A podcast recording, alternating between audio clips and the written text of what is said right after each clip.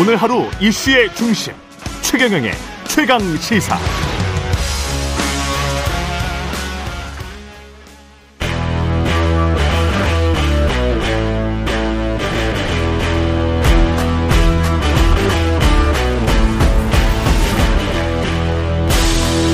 네, 한 주의 시작 여의도 정치를 깊이 있고 날카롭게 들여다보는 시간 정치몬데이 오늘은 박영선 전 중소벤처기업부 장관과 함께 하겠습니다. 안녕하세요.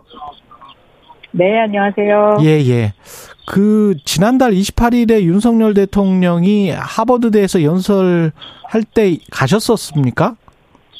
네, 그렇죠. 갔었습니다. 네, 네. 어, 이야기도 좀 들으시고 그때 정상회담이랄지 그 한미 정상회담 분위기는 아주 잘 느끼셨겠네요, 현지에서. 네, 그 현지에서는 이제 하버드 케네디 스쿨에서는 윤석열 대통령이 한국말로 연설을 했고 동시 통역으로 진행이 됐습니다. 예. 어, 현직 대통령의 그 하버드 케네디 스쿨 연설이었기 때문에 학생들의 주목도도 상당히 높았고요. 예. 어, 그리고 연설이 끝난 다음에 그 하버드대 석좌 교수인 조셉 나이께서 그 네. 질문을 그, 그 전에 있었던 워싱턴 선언에 대한 해설을 곁들일 수, 있- 드릴 수 있도록 이렇게 길을 열어주는 질문을 하면서도 핵심을 찌르는 굉장히 날카로운 질문을 했었는데, 예. 어, 답변은 상당히 여유 있게 그리고 무난하게 했다는 그런 평가가 나오고 있습니다. 네. 예. 어떤 내용을 가장 주의 깊게 들으셨어요?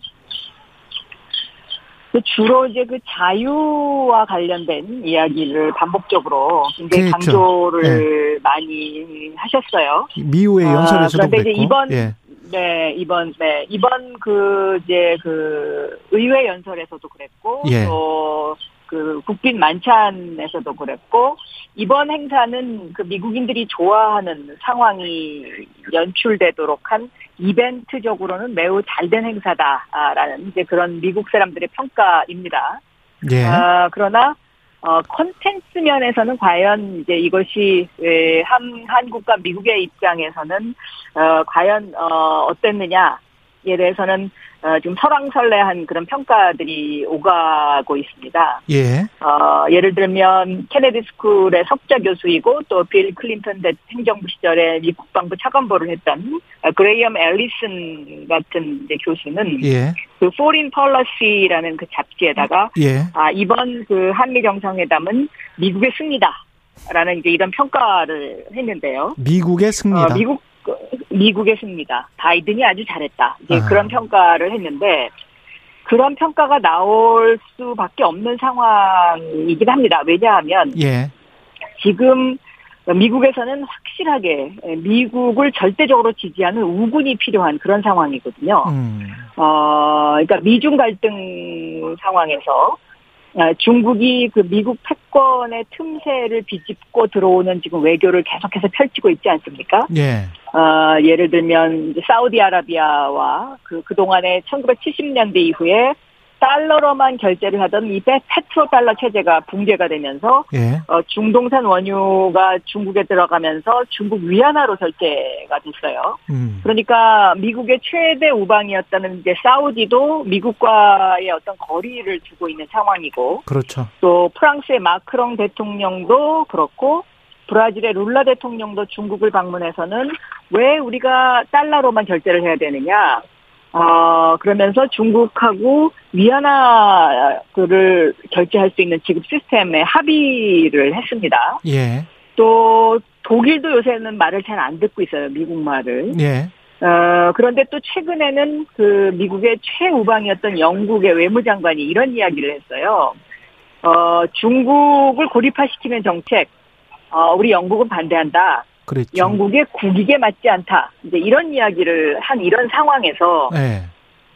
한국 대통령의 국빈 방문에서 어, 윤석열 대통령이 아메리칸 파이를 부르면서 어, 분위기를 고조시키고 미국의 손을 확실하게 들어준 어, 그런 어떤 어, 사례를 남겼기 때문에 어, 미국의 그 평론의 입장에서는 이것은 확실한 미국의 승리다라고 그렇게 이야기를 하죠. 미국 입장에서는 미국의 승리인데 우리 입장에서는 그러면 한국 입장에서는 손해입니까? 승리입니까? 어떻게 보십니까? 한국 입장에서는요. 예. 그 예를 들어서 이 핵 핵무기 확산과 관련된 음, 뭐 이런 어떤 여러 가지 그 문제 또 확장 억제와 관련된 부분 이런 것들에 관해서는 어 그 상설 협의체를 만들기로 하지 이, 않았습니까? 그랬죠. 근데 이것이 어떤 새로운 어 그러니까 반 반보 정도 나간 어, 새로운 변화이긴 합니다만은 음, 예. 이 경제적 문제와 관련했을 때 칩법 그러니까 반도체나 전기자동차와 관련해서는 실질적인 성과가 없었습니다. 음, 아 그래서 지금 우리나라 기업들이 이것을 노골적으로 어떤 불만을 표현하지는 못하고 있지만 예. 여기에 대해서 아마 상당히 한국 기업들이 기대를 했었을 거다. 뭔가 진전이 있기를 바라는. 어, 그러나 이제 여기에 대해서 전혀 언급이 없었기 때문에 이 부분에, 이 부분에 있어서 앞으로 이것이 그 어떤 그, 어, 한국 경제가 어떻게 될 것이냐 하는 부분에 대해서는 어, 우려의 시각도 상당히 있습니다. 음, 어, 그럴 수밖에 없는 것이 예. 이 미국의 그 칩법이요. 이 반도체가 장치 산업이지 않습니까? 그렇죠. 아, 그런데 지금 어 반도체 사이클이 에, 다운 사이클로 들어가고 있는데 이럴 때 이제 이 제조 장비를 업그레이드를 하지 못하고 어 이 시기를 놓쳐버리면 어 우리 우리나라의 어떤 그 반도체 칩을 파는 입장에서 봤을 때는 설비 확충이 제대로 안 됐을 때는 철진한 제품을 팔아야 되는 이제 이런 악순환의 고리가 시작이 되기 시작하면 예. 그러면 어 이렇게 미국이 거, 어, 걸었던 중국 설비 투자의 제동을 이 거는 이러한 것들이 한국 경제에 앞으로 상당히 영향이 있을 것이다 이렇게 보는 어, 시각들이 상당히 많습니다. 네. 그렇군요. 우리 입장에서는 뭐 확실하게 구체적으로 얻은 게 어- 없는 거네요. 그러면 경제적인 쪽으로 보면 보인다라는 이제 그런 이제 그 이야기들이 이제 나오기 시작하는데요. 예. 그 삼성 이재용 회장 같은 경우에는 이번에 한미 정상 회담을 계기로 해서 미국에 방 미국 방문을 해서 좀 길게 에, 미국을 돌아보고 어 그렇게 일정을 그렇게 음, 짜고 예. 어 결론적으로는 앞으로 바이오에 중점을 두겠다라는 이제 이런 이제 발언을 했었는데요. 이것도 어떻게 보면 이 반도체가 현재 한국의 반도체가 겪고 있는 어, 어려움, 어, 이것을 바이오로 극복해 보겠다라는 어떤 그런 의지로 해석이 됩니다. 그래서 그렇군요. 예. 어, 최근에 어떤 그 한미 정상회담이 낳은 성과와 관련해서 어, 이런 발언도 무관하게 보이지는 않습니다. 네. 예. 한일 정상회담이 한국에서는 있었는데 한일 정상회담요. 근데 네. 이제 미국에서는 네. 또 이걸 어떤 시각으로 보고 있는지도 궁금합니다. 이 한일 현장, 어, 한일 정상회담은 이제 어찌, 어찌 보면 예. 어, 미국이 신냉전이라는 이제 미국과 중국 사이에 그 신냉전이라는 말을 만들어가면서까지 지금 초긴장 상태로 가는 상황에서 예. 어, 이것이 이제 그 한일 정상회담이 과연 그 셔틀 외교의 복원이라든가 또 어, 과거에 그 한국과 일본이 냉정하 그러니까 아주 냉 냉랭한 상태로 지속되던 어떤 그런 상황에서 뭔가 변화를 가져와야 된다는 어, 그런 어떤 반론 제기도 가능합니다만은 예. 어, 미국이 원하는 방향으로 지금 두 나라가 어, 이것을 지금 맞춰주고 있는 상황이다라고 보는 시각이 더 우세합니다. 음. 아, 그러니까 미중, 미중 갈등으로 인해서 한국과 미국, 일본 이렇게 이제 3개국이 엮이고요. 예. 북한과 중국과 러시아 이렇게 이제 지금 서로 편이 만들어지는 이런 상황인데요. 예.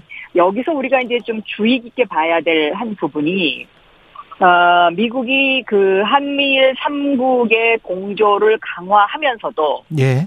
경제적인 부분, 특히 반도체와 관련된 부분에 있어서는 일본과 대만과 한국의 경쟁을 지금 유도를 하고 있습니다. 그렇죠. 그래서 어떻게 예. 보면 이게 이제 충성 경쟁을 유도하고 있는 그런 상황이기 때문에 음. 우리가 이 부분을 어떻게 에, 어떤 시각으로 바라야, 바라봐야 되는지 이걸 아주 주의 깊게 그리고 면밀하게 봐야 됩니다. 예. 어, 일본 같은 경우는 이미 1985년도에 그 프라자 협정을 통해서 그 엔고, 그러니까 인위적인 엔고를 이제 그 미국이 그 당시에 프라자 협정을 통해서 유도하지 않았습니까? 그랬죠. 어, 그래서 한 번, 85년도에 한 번 아주 강하게, 세게 당한 바가 있기 때문에. 그랬죠. 사실 일본도 지금, 어, 미국과의 관계가 옛날처럼 그렇게 어, 아주 일본이 미국 말을 아주 잘 듣는 그런 상황은 아닙니다. 예. 어, 그리고 미국의 이제 이 전문가들은 반도체와 관련해서 어, 어떤 식으로 보고 있냐면 반도체 장비는 그래도 일본이 지금 훨씬 우세하다. 그렇죠. 그리고 시스템 반도체를 생산하는 것은 대만이 우세한데 그렇죠. 한국은 메모리 칩에서 강점을 갖고 있지만 이것이 제조, 그러니까 매뉴팩처링 기능에서 우수한 것이지 그 나머지 부분에 있어서의 한국의 밸류를 앞으로 미래에 어떻게 봐야 되느냐에 대해서는 지금 비판적인 시각이 대두되고 있는 그런 상황이기 때문에 그렇죠. 어 저는 이번 한일 정상회담도 어 그냥 웃는 게 웃는 것이 아니다. 아, 어, 여기에서 지금 우리가 이집 배경을 철저하게 분석하고 어 우리가 어, 대한민국의 국익을 챙기고 그리고 한국의 경제가 어, 여기서 멈춰서는 안 된다. 저는 이렇게 보고 있습니다. 네. 그 메모리 반도체 부분 같은 경우는 미국이나 일본, 유럽 같은 쪽에서 계속 그 만들어 버리면 공급망이 해체되는 그렇습니다. 과정에서 만들어 버리면 우리 경쟁력도 떨어지고 거기다가 우리가 메모리 반도체를 60%를 과점하고 있는 상황이었기 때문에 한반도에서 전쟁이나 이런 상황이 일어날 수가 없다라고 생각하는 경제 전문가들도 많거, 많았거든요. 네. 그런 안보적인 측면에서 봤을 때도 그렇고 어, 그런 안보적인 측면에서 봤을 때도요, 또 미국에서는 이런 어, 비판적인 시각을 갖고 있는 사람도 있습니다. 최근에 이제 삼성이 반도체의 그 메모리 반도체를 감산하겠다고 발표하지 않았습니까? 예. 그런데 어, 과거의 삼성 같으면 감산 정책을 쓰지 않았을 거라는 거죠. 왜냐하면 삼성이 감산하지 않으면 다른 미국 기업이나 다 약한 기업이 죽게 되는데 그렇지. 그 기업이 죽게 되면 그 다음에 다시 기회가 돌아오기 때문에 이제 다시 정상 궤도로 올라갈 수 있는데 그렇죠. 여기서 감산 정책을 쓸 수밖에 없었던 것 음. 저것이 과연 삼성의 독자적인 결정이냐 아. 아니면 이 한미일 삼각관계에서의 그 미국의 어떤 그런 어떤 뭔가 영향력이 행사된 것이냐라는 것에 대해서 상당히 비판적인 시각을 보는 사람들이 있고요. 그러네요. 또 하나 이제 이번에 그 핵과 관련된 부분에 있어서도 경제적인 측면에서는 예. 예. 그 우리가 그 웨스팅하우스하고의 어떤 그동안의 그 한국과 미국의 관계, 웨스팅하우스와의 관계, 그리고 어, SMR, 그러니까 소형 원자로와의 관계에 있어서 예. 한국이 그동안은 도전적인 입장이었다면 네. 이번에 혹시라도 그런 부분도 어 미국의 어떤 어, 그러니까 우리가 핵 우산 밑으로 들어가듯이 그런 경제적인 관계도 그런 관계가 된 것이 아닌가에 대해서 좀 더 면밀히 들어 들여볼 필요가 있지 않느냐라는 어떤 그런 어, 어, 시각을 어, 표현하는 사람들도 상당히 있습니다. 그래서 예. 이런 부분을 우리가 좀 더더 자세히 지켜보고 또 평가해보고 그리고 우리의 대책을 세워나가야 되지 않을까 이렇게 생각합니다. 반도체나 핵 관련해서 뭐 원천 기술을 우리가 저, 저 상단 위로 더 진입을 할 수 있도록 미국이 좀 허용을 해줘야 되는데 그럴 것 같지가 않은 게 또 걱정이긴 합니다만은.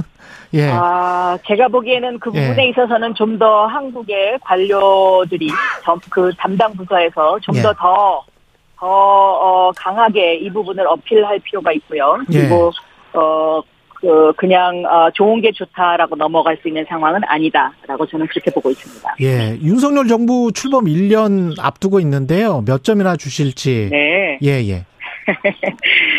뭐 점수를 매긴다기보다는요. 예. 음, 윤석열 대통령이 이런 말씀을 하셨더라고요. 장관들에게. 예. 어, 성과보다는 변화, 어, 어떤 변화가 있었는지 한번 어, 생각해보고 정리해봤으면 좋겠다. 뭐 이런 이야기를 국무회의에서 하셨던데요. 예.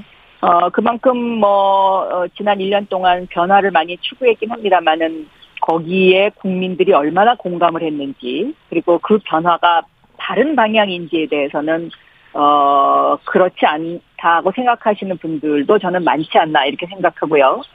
또 자유를 외쳤지만 어 민주는 퇴색한 것이 아닌가 어, 이런 생각을 하게 합니다. 네. 예. 조금만 더 구체적으로 말씀해 주실 수 있, 겠어요 그 뭐 잘한 것이랄지 못한 것이랄지 이런 거는 너무 아쉬웠다. 이런 거는 잘했다. 뭐 이런 것. 저는 어떤 그 뭐 터닝 포인트를 만들려고 굉장히 노력을 했던 거는 시대가 변하고 있고 예. 이게 또챗 GPT의 세상이 왔고 예. 인공지능 시대가 오고 이런 예. 변화가 있기 때문에 늘 변화에 대한 것은 저는 중요하다고 생각합니다. 예, 그렇죠. 그런데 이 변화를 선장 혼자서만 끌고 가려고 하는 것은 저는 굉장히 무리다라고 음. 보고 있습니다. 예. 예를 들면 어 1960년대에 존 F 케네디 대통령이 쿠바 위기를 맞았을 때 경험자들의 의견을 어, 진중하게 듣고 그 위기를 극복한 경험이 있는데요. 음. 어 우리도 지금 이런 어떤 급변하는 상황 속에서 어 대통령께서 외교나 역사 자문위원회 같은 것을 꾸려서 어 국민들이 좀 더 많이 이해하고 그리고 공감하면서 이 배를 함께 끌고 가야지 선장이 혼자서 계속 그 그냥 어 이렇게 진두지를 하는데 어 그 모습이 이 국민적 공감대를 뒷받침되지 않으면 아 그것이 에, 저는 너무 좀 힘들어 보인다. 아 이런 그래서 좀 그런 부분에 있어서는 좀 제가 보기에는 아 이제는 대통령 되신 지 1년 되셨으니까 여, 야당의 목소리도 듣고 또 야, 여당 여야가 함께 할 수 있는 건 함께 하는 이런 또 공통 분모를 찾아보는 그런 좀 어, 폭넓은 어, 포용적인 정책이 좀 필요하지 않나 아, 저는 그렇게 생각합니다. 뭐, 1, 2분밖에 안 남았는데요. 그 민주당은 네. 어떻게 평가하십니까? 지난 1년?